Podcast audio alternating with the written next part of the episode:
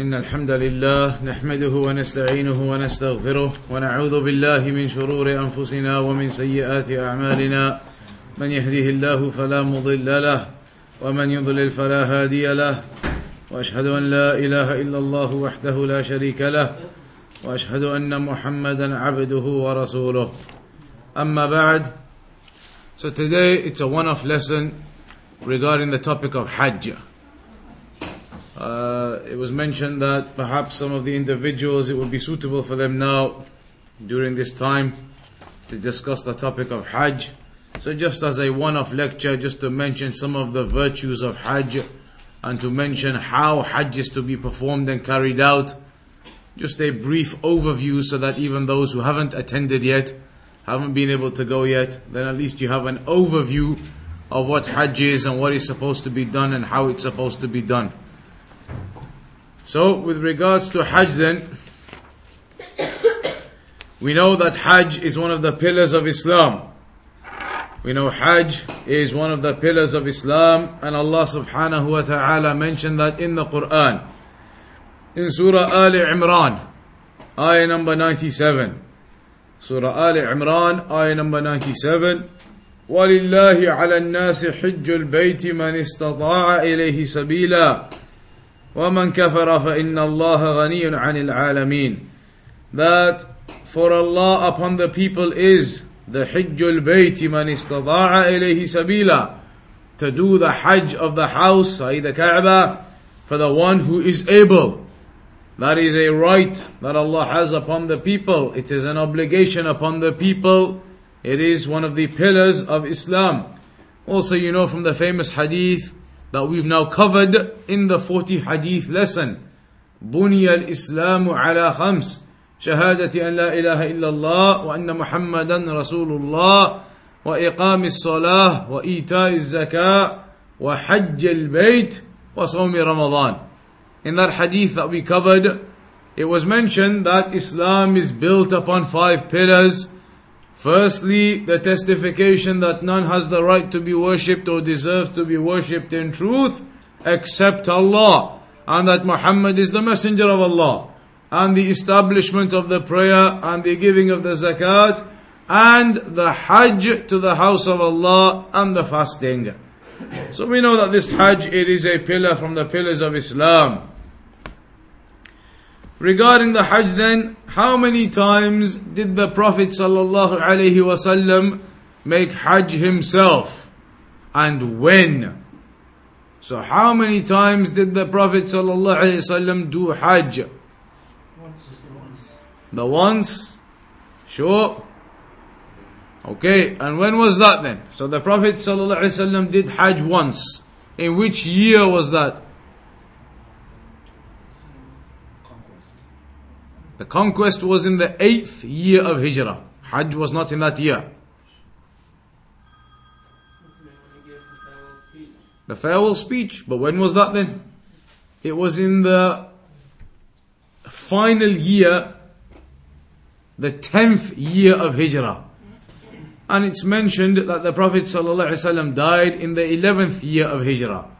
In fact, some of the scholars say that the Prophet ﷺ died just a couple of months after that Hajj. Just two or three months after the final Hajj, the Prophet ﷺ died. That is mentioned by some of the scholars. So the final Hajj, the only Hajj, was done by the Prophet ﷺ in the tenth year of Hijrah. In the ninth year of Hijrah, the year before, the Prophet ﷺ had sent some of the companions to go. He had sent some of the companions to go. To do what? To go and make sure that the mushrikeen and their likes are no longer performing the types of acts that they used to perform around the Kaaba. We know that the mushrikeen used to do Hajj as well. But how did they used to do Hajj? They used to do it with shirk. They used to perform Hajj and they used to go around the Kaaba. They used to do those things. They used to go to Muzdalifah. They used to do those things. But their acts and their worship were based upon shirk. Even their talbiyah, labbaik Allahumma labbaik, they used to add words of shirk into the talbiyah. They used to say, Allah, you have partners in the talbiyah. Labbaik Allahumma labbaik. They would add at the end. That Allah, you have partners. And we'll come to that. So they used to do it in that way and they used to go around the Kaaba naked. They used to do these activities. So in the ninth year of Hijrah, the Prophet ﷺ sent, he sent uh, some of the companions, Ali ibn Abi Talib, Abu Bakr as-Siddiq radiyallahu anhuma, he sent them and others to go and to make sure and to announce to the people that these activities will no longer take place. To forbid those activities. So they went and they forbade those activities in the ninth year. And then in the next year, when all of those activities were now stopped and it was clean, the Prophet ﷺ came and performed the Hajj. What about Umrah just for benefit? How many times did the Prophet ﷺ do Umrah in his lifetime? Four. Any other opinions? Everybody agreed on four? No? Correct. Four. Prophet ﷺ did Umrah four times. When? Three of them were done in the month which has just gone by. Dhul Qa'dah. The 11th month of the Islamic calendar which has just gone by. Today now is the final month of the Islamic calendar. In the 11th month of the Islamic calendar, three of the Umrahs were done. The final one was done in Sha'ban. The last one was done in Sha'ban. They were the four Umrahs of the Prophet ﷺ, and they are mentioned in the Seerah. What about the virtue and the reward of a person then who performs this Umrah or performs the Hajj? There are many narrations.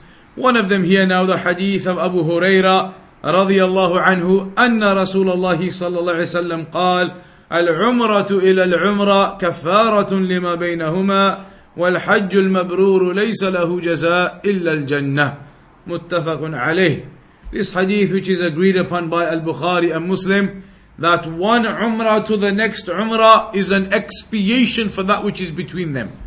One umrah to the next umrah, it wipes out the minor sins in between.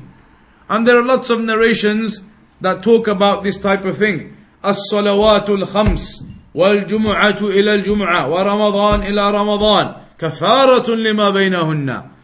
That one prayer to the next prayer in between there is an expiation a wiping out of the minor sins one Jumu'ah to the next Jumu'ah in between there is an expiation a wiping out of the minor sins one Ramadan to the next Ramadan, the same thing is mentioned. And here now, one Umrah to the next Umrah, then it is an expiation wiping out of the minor sins in between. As for the major sins, then they require repentance. The Hajj itself, it mentions regarding the Hajj that the one who performs Al Hajjul Mabrur. And some of the scholars say that the Mabrur Hajj is a Hajj where a person comes back afterwards in a better state than when he went. A person goes in a particular state, he's committing certain acts. But once he goes and performs that Hajj in the proper manner, without sinning or disobedience, he performs it correctly and he comes back a better person and in a better state. In a better state than he was before he went, that indicates that your Hajj is mabrur that it's been accepted in that way. And other scholars say that the Mabrur Hajj is basically the Hajj which you perform correctly and it is accepted by Allah. So the Hajj which is accepted by Allah or where you come back and you are in a better state and it's been accepted by Allah, then there is no other reward for that other than paradise itself. The reward for that is paradise itself. That is the tremendous and magnificent reward for an individual who performs the Hajj and it is the Hajj Mabrur, the Hajj that is accepted by Allah subhanahu wa ta'ala. That is the reward the individual receives. It is paradise itself. Then we know that there are different rites of Hajj. There are different ways a person can perform Hajj. What we mean by that is the three different types of Hajj that have been mentioned in the Sunnah. So there is one type of Hajj which is known as at-tamattu' at-tamattu' And there is one type known as Al Qiran. And there is one type known as Al Ifrad. The Tamattu' Hajj. Tamattu' Hajj is when a person goes to Mecca, he makes his ihram, goes into the intention of the ihram, he goes and he performs umrah. He does the tawaf, he does the sa'i, he cuts the hair or shaves it, then comes out of his ihram. He performs the umrah. Once he's finished the umrah, he takes his ihram off, he finishes his intention, his umrah is done, now he's normal again. Wear his normal clothes, everything normal, there's no problem, he's not in ihram anymore. Then when it comes to the eighth day of Dhul Hijjah, in roughly a week's time from now, then he goes back into ihram and performs the rites of Hajj. Because the rites of Hajj, they start on the 8th of Dhul Hijjah, which will be Sunday, next Sunday. Next Sunday will be the 8th of Dhul Hijjah. So imagine now if a person has gone today on their flight. Tomorrow they arrive in Mecca, they have got their ihram and everything before they go past the miqat. They go to Mecca and they perform their umrah. They do an umrah. Then they go to Medina to relax for a few days. Then next Sunday they go back to Mecca in ihram again. They put the ihram on again and make the intention again and go back on the eighth day and then perform Hajj. That's called a tamattu' Hajj, where you've done an umrah, then you've taken a break in between without your ihram, everything gone, finished. Then you go back into ihram on the eighth day of the Hijjah and perform the rites of Hajj. So you've done an umrah and you've done the Hajj all together in that one visit with a break in between. That's why it's called tamattu'. Tamattu' means to relax. So you do your umrah and then you finish your ihram and relax. Finish your ihram and relax. Then on the eighth day of the Hijjah, you go back into the ihram and perform the Hajj. So now you've done the umrah and then taken a break and then done a Hajj. That is known as tamattu'. Then there is one type which is qiran. Qiran is where an individual he makes the intention of doing an umrah and the hajj in the same intention. So when you get to the miqat, the boundary, then you have your ihram and everything ready, you make your intention for umrah and hajj all together in one intention. So when you get to Makkah, then you perform the umrah and the hajj, all of it in one go, the tawaf, the sa'i, it's all mixed in. You do all of that together in one go. You don't take your ihram off after the umrah. You do the umrah, you do the hajj, all of it in one go, you keep your ihram on. That's called the qiran. Qiran means to join something up. So now you join up the umrah with the hajj in one go, you don't take off your ihram in between. That's known as the qiran type. Then there is one which is known as ifrad. And ifrad is when you make the intention for just hajj. You don't make any umrah. You don't do umrah at all. It's just hajj. That is the ifrad type. So tamattu' you do an umrah, then come out of ihram and relax for a while. Then on the eighth day, go back into ihram and do hajj. That's tamattu' hajj. Qiran is where you go into ihram with the intention of umrah and hajj all in one go. And you go and do everything in one go. You don't come out of your ihram after your umrah. After the umrah, the tawaf, the sa'i, all of it together, everything in one go.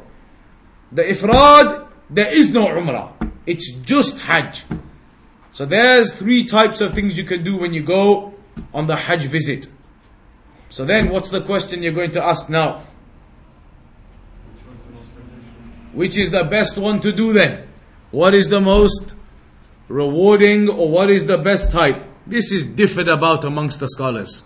There is a difference of opinion which is the best way to do Hajj.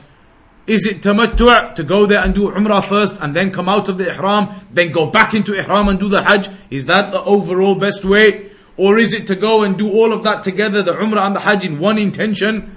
Or is it to just do the hajj and don't do an umrah at all when you go for hajj?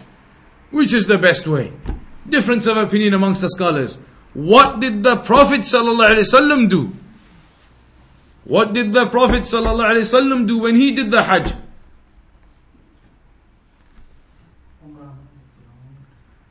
He did what? Which one? Qiran. The scholars they mention, and even here there may be some difference, but the scholars generally mention that the Prophet ﷺ did the Qiran. the joining of the intention of Umrah and Hajj all in one go. So surely, isn't that the best way then? If that's what the Prophet ﷺ did, isn't that going to be the best way? Can we call that sunnah? Huh? Can we call it sunnah then? However, though, when the Prophet ﷺ went and the companions they went, the Prophet ﷺ he told his companions, the ones who hadn't brought a sacrificial animal with them, some of the companions and the Prophet ﷺ, when they went to do Hajj, they took their sacrificial animals with them from Medina. So when they get there on the day of Eid, they can sacrifice those animals. They took them with them from Medina. But some of them didn't take it with them from Medina. The ones who took it with them from Medina, if you take your sacrificial animal with you from outside of the Haram in Mecca, from Medina, and you have the intention of Qiran, then you have to stick to that intention of Qiran. You're not allowed to take your ihram off. You have to join it, the Umrah and the Hajj. The Prophet ﷺ had done that. He had taken a sacrificial animal with him. But there were some who hadn't. There were some who hadn't taken the sacrificial animal with them from Medina. What did the Prophet tell them to do then? He told them, You change your intention to tamattu' because they hadn't brought a sacrificial animal with them. So for them it was allowed to change their intention to the tamattu' hajj instead. He said to them, in that case, you change your intention to the tamattu' type of hajj. Because somebody who hasn't brought the sacrificial animal with them, before you start your tawaf, you're allowed to change the intention to that. And that's a difference of opinion and a big issue as well. But here the companions, that's what they did. So now what does that indicate to us? They're both acceptable. They're both acceptable, but which one is better then? Now, the Prophet ﷺ did the Qiran. He did the Qiran and he couldn't change his intention because he had brought the sacrificial animal with him. But some people who hadn't brought the sacrificial animal, he said to them, You change it, do the tamattu. So which is better? Some scholars say, therefore, the tamattu' must be better. They say the tamattu' must be better. Why would the Prophet ﷺ tell them, the ones who haven't bought the sacrificial animal, you might as well do the tamattu'? Why would he have commanded them to change their intention from the Qiran and from the other types to the tamattu' type? Why would he tell them to do that? The scholars say because that must be the best type. But the Prophet ﷺ himself couldn't go on to that type because he had brought his sacrificial animal from outside, from Medina. And if you do that, then you can't change your intention. You have to stay there. You can't take your ihram off. That's why the scholars they say it's mentioned that the Prophet ﷺ was saddened. And he had mentioned in the narration, the Prophet ﷺ said that there was some indication of being sad over the affair or some uh, having this feeling over the affair. That the Prophet ﷺ was unable to change the intention, but to the others he said, You change it and do the tamattu'. So some scholars say, therefore, because the Prophet ﷺ told them to change to the tamattu' type, then the tamattu' type must be the best. But other scholars say, no, but the Prophet ﷺ in the end did do the Qiran himself, so therefore that must be the best type. So there's a difference regarding that, but there are three different ways of doing the Hajj. So then, just to briefly, in a nutshell, highlight how Hajj is done. And everybody will have some relatives or friends or somebody who's gone. Then you'll have an idea of what's happening and how they are performing their Hajj and what you're supposed to be doing if you go to do the Hajj. So, when you go, the first thing obviously is that you need to go into a state of ihram. And that must be done from the miqat. The miqat are boundaries that the Prophet ﷺ specified around Mecca. Some of them are far away and some of them are close by. For example, the boundary of Medina is the furthest away, approximately 400 kilometers. And you're not allowed to go beyond that boundary until you have your ihram, everything in intention on. So these boundaries, there are five of them around Mecca. And whichever direction the people come from, they can't go past their boundary from their direction until they go into ihram and they make their intention. So now, for example, if a person is going from Medina You've flown over there, you've gone to Jeddah, and then you've gone straight to Medina and you relax there for a while. Then from Medina, you're going to come now to do the Hajj. So now you're going to go to Dhul Hulayfa, which is the boundary for the people of Medina. You go to Dhul Hulayfa, and now when you go there, there's a masjid there, there's all types of facilities, everything. So when you arrive, it is sunnah for a person to cleanse himself before going into ihram. So you can take a ghusl for example. You cut the nails, you cut your hair, your mustache, etc. Hair from other areas of the body that needs to be removed. Take care of all of those affairs before going into the ihram. Cleanse yourself before going into the ihram. Also, you can wear perfume, um, fragrance, yani. You can wear fragrance. The men can wear fragrance before going into the ihram.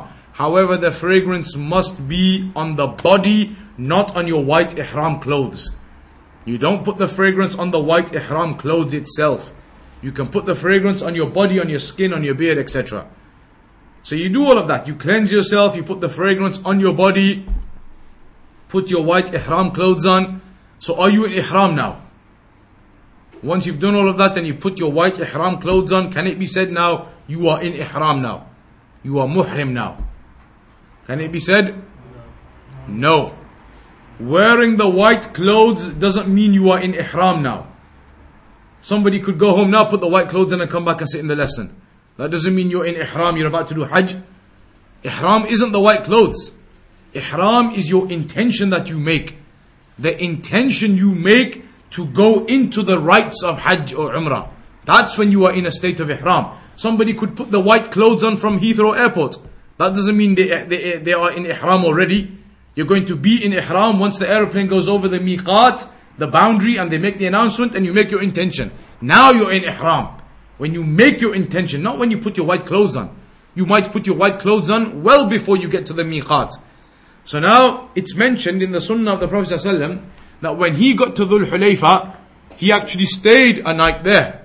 He got there for Asr prayer, prayed the Asr there, prayed the Maghrib there, prayed the Isha there, prayed the Fajr there, prayed the Dhuhr there of the next day as well. After the Dhuhr prayer, it is mentioned that the Prophet ﷺ made his intention and entered into being muhrim in a state of ihram. So the scholars say, if when you arrive at the miqat, at the boundary, if you arrive and it is the time of an obligatory prayer, Dhuhr, Asr, Maghrib, then it is good and it is sunnah and it is uh, mustahab, yani it is preferred that you pray the obligatory prayer, then make your intention to go into ihram, just like the Prophet ﷺ did. He prayed the obligatory prayer of Dhuhr, then made his intention and went into ihram. That does not mean that there is a specific prayer to be prayed for your ihram. Some people think you have to pray before you can go into ihram. That's not the case. You don't have to. You could go there, put your ihram on and go straight away without praying. That's allowed. Some people think you have to pray to go into ihram. That isn't correct. But if you do get the opportunity, it's a fard prayer that is time now, pray it and then go into ihram like the Prophet ﷺ did. But not to say that there is an obligation for you to have to pray two rak'at or whatever before going into ihram. So a person goes into ihram, and once you go into ihram, we know that there are certain types of things you're not allowed to do then. You're not allowed to cut the nails, you're not allowed to cover the hair for the men, the head. You're not allowed to cut the, the hair or the nails. You're not allowed to wear fragrance. Uh, intercourse is not allowed. These types of affairs, all of them are not allowed now once you are in the state of ihram. Many other things are mentioned too. Uh, uh, hunting, for example, you're not, not allowed to hunt if you are in a state of ihram. You can't, for example, if you're going now uh, and you get hungry on the way, you decide we'll stop the bus and go hunt a rabbit and slaughter it and eat it. It's impermissible. If you're in the state of ihram, you're not allowed to hunt. You're not even allowed to tell someone else to go hunt something for you. So hunting is not allowed. The cutting of the nails, the hair, intercourse, fragrance, all of these things are not allowed now once you are in ihram. So now you're in ihram and you're going towards Mecca. What are you supposed to do? You're supposed to recite the talbiyah. لبيك اللهم لبيك لبيك لا شريك لك لبيك إن إن الحمد ونعمة والملك لك لا شريك لك This is the talbiyah. A person is supposed to recite that now all the way. Carry on reciting it. For the men, it is sunnah to raise their voices, but not in congregation. It's a mistake when 50, 60, 100 people get together, all of them together. Labbaik, Allahumma labbaik. That is not sunnah. It's mentioned in the hadith of Jabir, as Shaykh al Uthaymeen rahimahullah mentioned, when they went, different people were reciting different things. When the Prophet ﷺ went, they weren't all doing it all together. Labbaik, Allahumma labbaik. It wasn't together in congregation. So you don't recite all loud together in congregation. But everybody independently to yourself, you recite it loudly. Labbaik, Allahumma labbaik. You say it all loudly. That is sunnah for the men. As for the women, then obviously it may cause fitna their voice amongst other people who are not mahram to them, so that is not uh, recommended. If they were alone somewhere, then they can raise their voices slightly too. But if they are amongst other people who are not mahram, then that causes fitna, so it is not correct to do so in front of the other people. So you recite this. Then when you arrive at Mecca, you begin with the tawaf. How do you begin the tawaf? You go to the black stone.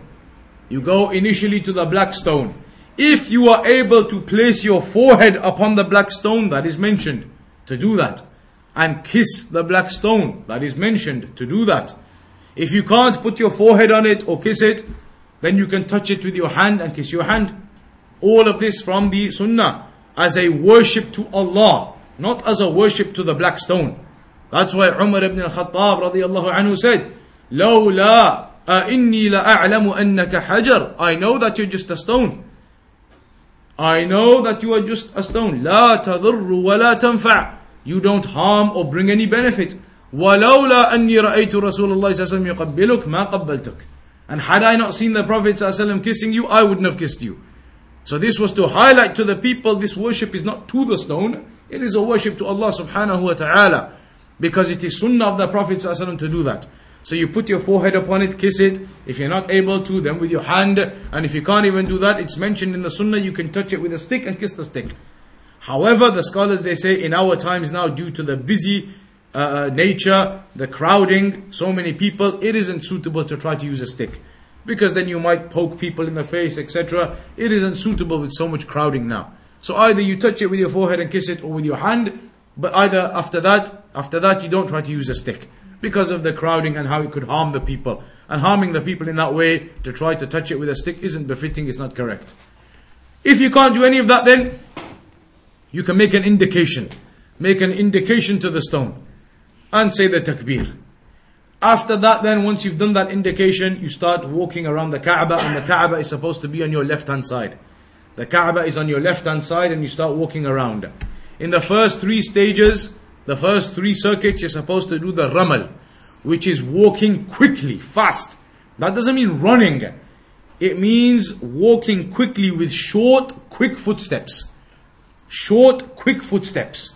Not running with big leaps, but short, quick footsteps all the way around. Short and quick footsteps for the first three rounds. Also, when you go around and you come to the Yemeni corner, which is the corner before the black stone, then again you can touch that. If you're not able to touch it, then there is no indication you make to that. Touch it, otherwise nothing. Between the Yemeni corner and the black stone, you recite the dua, ربنا آتنا في الدنيا. This ayah from the Quran. You recite this ayah between the Yemeni corner and the black stone. That is one circuit. When you get to the black stone, again you try to touch it or you make the uh, indication. And you do that seven times. What are you supposed to recite as you are going around? Anything. Sunnah, du'as, some supplication that you know from the Sunnah which is authentic, or recitation of the Quran. You can recite all of that as you are going around. There is no specific dua when you're going around. And you do it by yourself. Again, all these things that you see people, all of them, a hundred of them reciting together. The one at the front, he says something, then everybody else behind copies him. That isn't the way to do it. You do it yourself, you learn some dua, and then you recite those. If you don't know anything, recite the Quran as you're going around, whatever you know. That's what you do. Then after you've done it seven times, then, or in fact, we've missed one point. For the men, what are you supposed to do as you go around? Uncover the right arm. When you in tawaf, you uncover the right arm. Some people make a mistake as soon as they get to the miqat and they put their ihram on, straight away they put it under their right arm. And their right arm is uncovered all the way from the miqat. That's incorrect. You're supposed to only uncover the right arm when you do the tawaf. And when you finish, put it back on again. So when you finish the seven circuits, then where do you go? To Maqami Ibrahim, and that is where Ibrahim alayhi salam stood, that rock where Ibrahim alayhi salam stood on it when he was building the Kaaba to reach to the higher parts of the Kaaba to build it. That still is there, Maqami Ibrahim. The actual footsteps, that is not uh, it's not a necessity that they are the actual footsteps. Scholars have said this may not be the actual footsteps, but that rock, Maqami Ibrahim, generally that is where Ibrahim alayhi salam stood. So you're supposed to go behind that and pray two raka'at. In the first one you recite قُلْ يَا أَيُّهَا الْكَافِرُونَ. In the second one you recite قُلْ هُوَ اللَّهُ أَحَدٌ. When you finish that, then what do you do? When you finish the two raka'at behind Maqam Ibrahim, and if you don't find a space there, anywhere else behind is okay. Then once you finish the two raka'at, what do you do? Zamzam. So you're supposed to go and drink Zamzam. In some narrations it's mentioned, drink to your fill. Not just a sip, drink to your fill, a few cups. And pour some upon yourself as well. Once you've done that, then where do you go? As-Safa Marwa? No. You go back to the black stone first. Go back to the black stone and do one more indication Back to the black stone and one more indication. Then you head towards As-Safa wal- uh, and, and Al-Marwa. Firstly, you head towards As-Safa. Why? Because the Prophet ﷺ said, نَبْدَأُ بِمَا بَدَأَ اللَّهُ بِهِ أو كما قال that we will begin with that which Allah began with. What did Allah begin with in the Quran? Inna as-safa wal marwata min sha'airillah. Safa was mentioned first in the Quran in the ayah. So the Prophet ﷺ said, we will begin with that which Allah began with. As-safa was begun with first. So you head towards the mountain Safa. And now obviously it's not a big mountain anymore. It's crumbled, it's corroded, but it's still there. There is still the shape there. So you go towards As-Safa and what do you recite as you are heading towards As-Safa? Inna Safa wal Marwata min. Some scholars say just up to there. Other scholars say the full ayah. But up to there is sufficient. So you recite this ayah, Inna Safa wal Marwata min sha'airillah, as you go to Safa. When you arrive at Safa, you climb up to the top. And you turn around to face the Kaaba. Climb to the top, turn to face the Kaaba, and then you start the dua. You recite the dua. The dua which is لا إله إلا الله وحده لا شريك له له الملك وله الحمد وهو على كل شيء قدير لا إله إلا الله وحده أنجز وعده ونصر عبده وهزم الأحزاب وحده You recite this dua. Once you've recited the dua, then what do you do? Then you make your own dua, whatever you want to make. Once you finish doing your own dua, then what do you do? Then you read this dua again. Once you've read this one now, then make your own dua again. Then go back for the third time and read this dua again. Then after that you go down and head towards Al-Marwa, the other side. But as you are heading towards Al-Marwa, you will have seen there is a section where there are green lights. In that section there used to be a valley. It used to be a dip. In the time of the Prophet ﷺ even it existed. But now obviously it's made flat. But there used to be a dip, a, a type of valley in that area. That area you're supposed to run. Of course, for the women and the elderly there's an exclusion. But otherwise a person is supposed to run through that section. Why? We'll know why from the story of Ibrahim alayhi salam. Because Safa and Marwa, the sa'i, it came from there.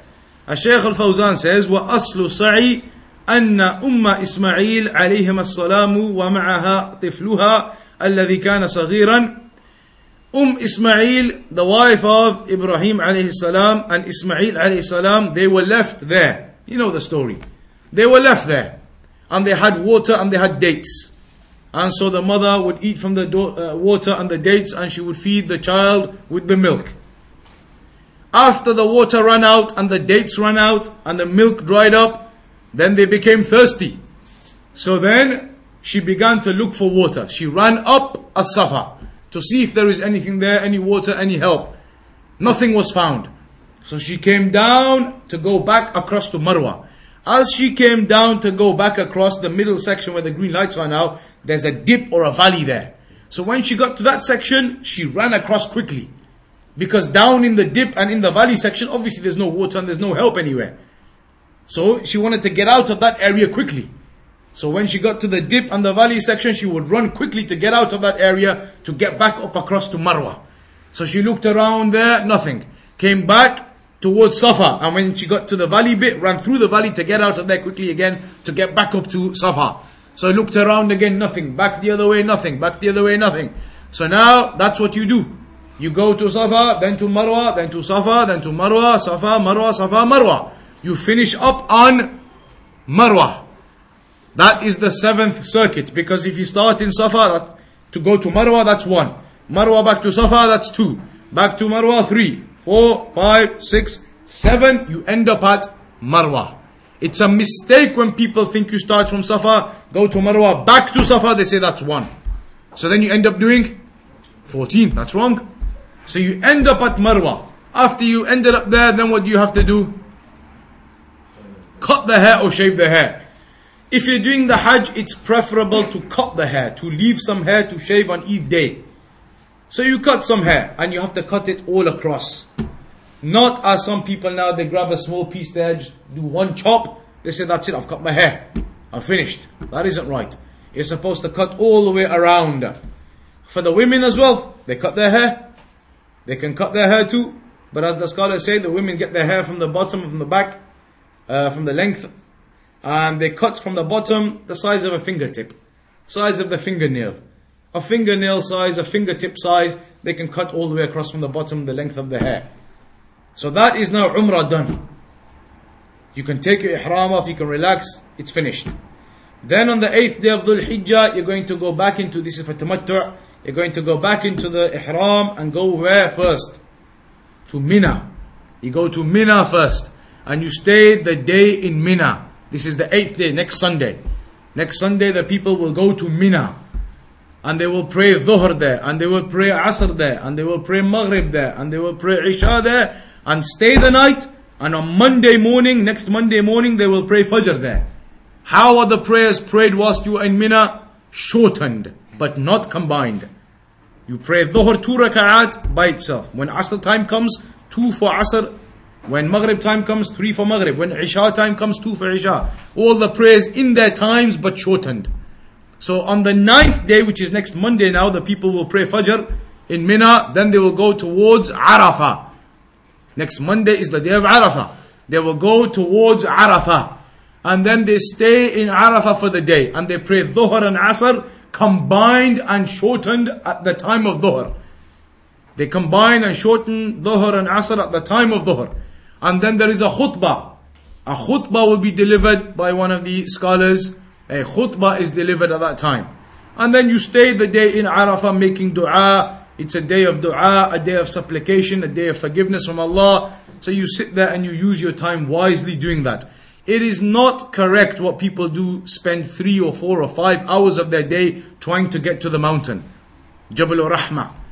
Trying to get to this mountain, it is not from the sunnah for you to have to get there and to spend four or five hours using that time in the crowds, wasting it and not being able to make dua. Instead, it's better for you to stay in your tent and use all that three or four hours making dua rather than walking in the crowds to get to the mountain. It's a mistake. People think you have to go to the mountain. You don't have to. You stay in your tent, you make your dua, and you use your time wisely. Then after sunset, not before sunset. It's not allowed to leave Arafah before sunset. After sunset, you leave Arafah and go where? To Muzdalifah. Once you arrive at Muzdalifah, what is to be done? You pray Maghrib and Isha combined. After you've combined them, what do you do then? Then it is the sunnah to go to sleep. Combine your prayer, witr, go to sleep. That's the sunnah of the Prophet Not to stay up in Muzdalifah relaxing and talking till midnight or 1 o'clock, 2 o'clock. It is sunnah of the Prophet to combine the prayers when you arrive in Muzdalifah and then after that take rest and go to sleep. Then in the morning, as soon as Fajr time starts, the Prophet woke up, as it's mentioned in the hadith, and prayed the Fajr at the beginning time. Then after that, You make dua and you supplicate up until the sun is about to arise. When the sun is about to rise, not after it rises, just when it's about to rise, you leave Mina and start, uh, you leave Muzdalifah, sorry, and you start heading towards Mina. Because the mushrikeen, when they used to do it in the Jahiliyyah, they used to stay in Muzdalifah till after sunrise. So the Prophet ﷺ said, pray Fajr early, stay and make dua, but just before sunrise leave. And go towards Mina. As you're going towards Mina, you pick up seven stones as well. Each of those pebbles the size of a chickpea. Not big rocks. Size of chickpeas. Pick up those as you are going. Then you go to Al-Jamratul Kubra, the, the big pillar. Only the big pillar. So now what day are we on? Where are we? We're on Eid day. Tuesday, next Tuesday. On that day, people will pray their Fajr in Muzdalifah. Then just before sunrise, they'll go towards the big stone, the big pillar. And they will stone it seven times. How do you stone? You take the stone, raise your hand, do the takbir, and you throw it. Allahu Akbar, throw one. Allahu Akbar, throw the next. And each one like that, you throw it. Nowadays, there's no crowding. There's five levels where you stone. You can walk right up to the pillar, casually. Some people, they might walk right up to the pillar, right next to it. You can look in, you can see all the pebbles falling down there. Some people, they might just go right up to it and just put the pebble in. Is that okay or not? Even if you go right up to it, you can't just walk in and put your hand in and put the pebble down. You have to throw it in. It has to be thrown in. Even if you're right next to it, you flick it in, you throw it in. You don't just put it in. So that is the stoning, the seven stones. Then what are you supposed to do? Then the slaughtering. Then you're supposed to slaughter. And nowadays it's all organized. You can go there, give them the money. There's a big slaughterhouse. They'll do it for you. So that slaughtering is done. Then after that, you're supposed to shave the head. For the men, they shave the head. Then, once you've done that, now you've done the stoning of the big pillar, you've done the slaughtering, you've shaved the head, now you're allowed to go out of your ihram. You can take your ihram off, that's finished. You can cut your nails, you can put fragrance on, you can do all of that now. But you can't do intercourse. That still isn't allowed. Everything else is allowed now. Take your clothes off, put different clothes on, fragrance, everything, apart from intercourse. That is only allowed once you do the fourth thing on that day. The fourth thing on that day is what? The tawaful ifada. So you do that tawaf Tawaful Ifada it's called. Once you've done that, you are completely out of Ihram now. Now you can do as you please, even intercourse. Then on the 11th, 12th day, you have to go and do the stoning of all three pillars. You go after the middle of the day, after when the sun goes beyond the middle point, after the zawal. You go to the small pillar, stone every seven of them. Then you turn to the Kaaba and make dua. Then go to the second pillar, seven of them, turn to the Kaaba, make dua. Third pillar stone, seven of them, then go. No dua after the third one. The next day, the same thing. After the zawal, after the middle point of the day, the zenith, you go and do the seven, turn, make dua. Second one, seven, turn, make dua. Third one, seven, go home. If you want to leave after that day, you can go before Maghrib. If you're there after Maghrib, you stay till the 13th day as well. And on the 13th day again, you do the stoning, then you leave. Then all you have left to do is one more thing, which is the tawaf al-wida' to do the final farewell uh, uh, tawaf. And that's when you end the rites. So that is a summary, very briefly. You should get the book of Shaykh al-Albani.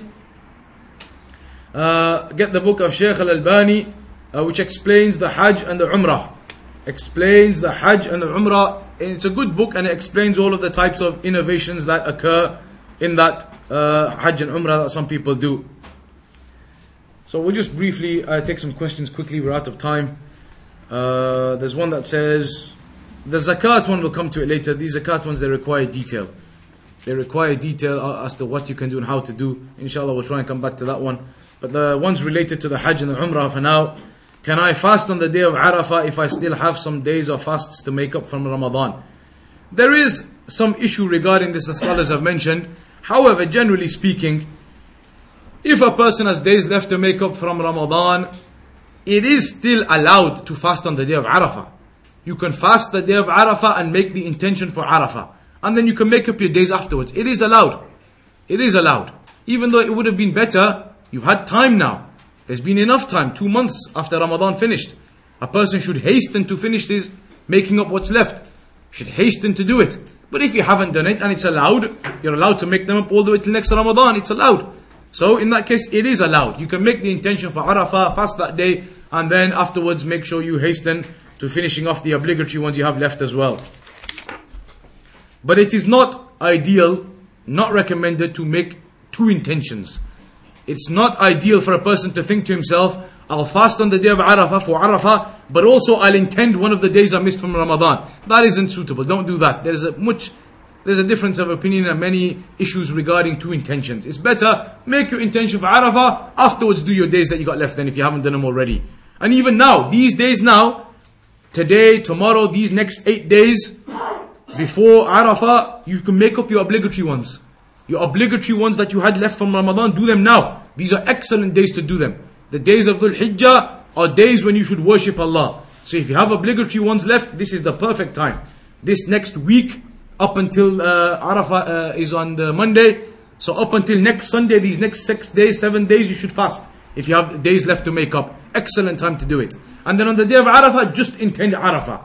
And then after that, go back and finish off the other days after Eid.